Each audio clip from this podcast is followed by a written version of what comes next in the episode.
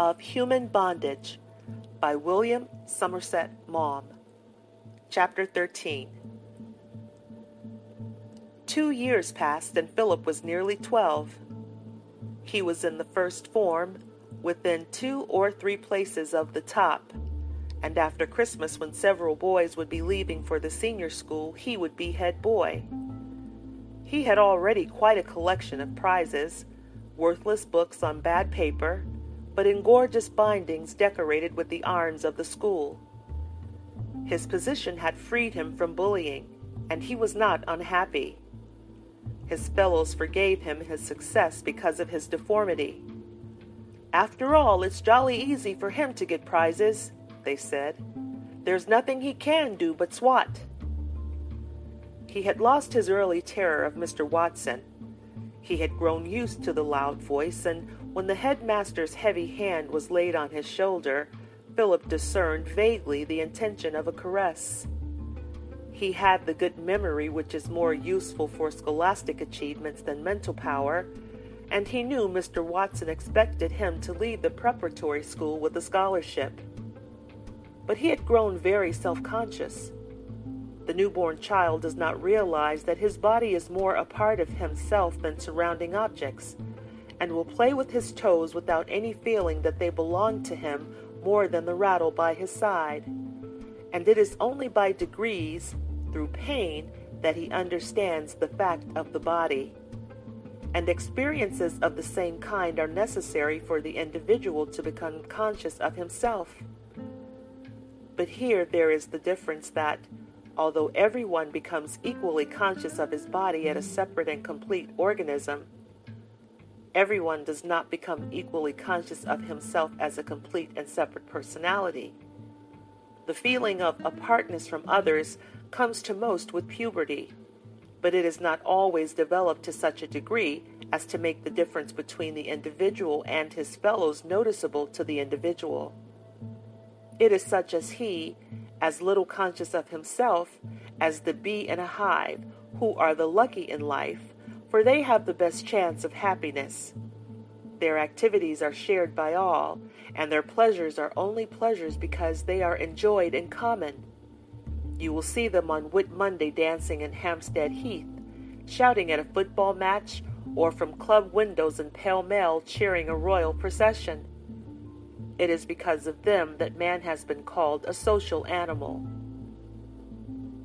Philip passed from the innocence of childhood to bitter consciousness of himself by the ridicule which his club foot had excited.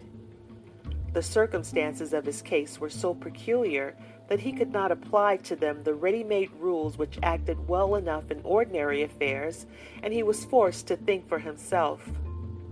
The many books he had read filled his mind with ideas which, because he only half understood them, gave more scope to his imagination.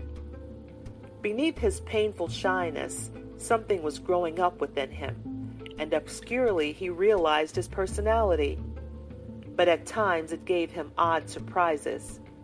He did things, he knew not why, and afterwards, when he thought of them, found himself at all sea. There was a boy called Luard between whom and Philip a friendship had arisen. And one day, when they were playing together in the schoolroom, Luard began to perform some trick with an ebony penholder of Philip's. Don't play the giddy ox, Philip said. You'll only break it. I shan't. But no sooner were the words out of the boy's mouth than the penholder snapped in two. Luard looked at Philip with dismay. Oh, I say, I'm awfully sorry. The tears rolled down Philip's cheeks but he did not answer. I say, what's the matter? said Luard with surprise. I'll get you another one exactly the same. It's not about the penholder I care, said Philip in a trembling voice. Only it was given me by my mater just before she died. I say I'm awfully sorry, Carey. It doesn't matter. It wasn't your fault. Philip took the two pieces of the penholder and looked at them. He tried to restrain his sobs. He felt utterly miserable, and yet he could not tell why, for he knew quite well that he had bought the penholder during his last holiday at Blackstable for one and twopence. He did not know in the least what had made him invent that pathetic story, but he was quite as unhappy as though it had been true. The pious atmosphere of the vicarage and the religious tone of the school had made Philip's conscience very sensitive. He absorbed insensibly the feeling about him that the tempter was ever on the watch to gain his immortal soul, and though he was not more truthful than most boys, he never told a lie without suffering from remorse. When he thought over this incident, he was very much distressed, and he made up his mind that he should go to Luard and tell him that the story was an invention. Though he dreaded humiliation more than anything in the world, he hugged himself for two or three days at the thought of the agonizing joy of humiliating himself to the glory of God. But he never got any further. He satisfied his conscience by the more comfortable method of expressing his repentance only to the Almighty but he could not understand why he should have been so genuinely affected by the story he was making up. The tears that flowed down his grubby cheeks were real tears.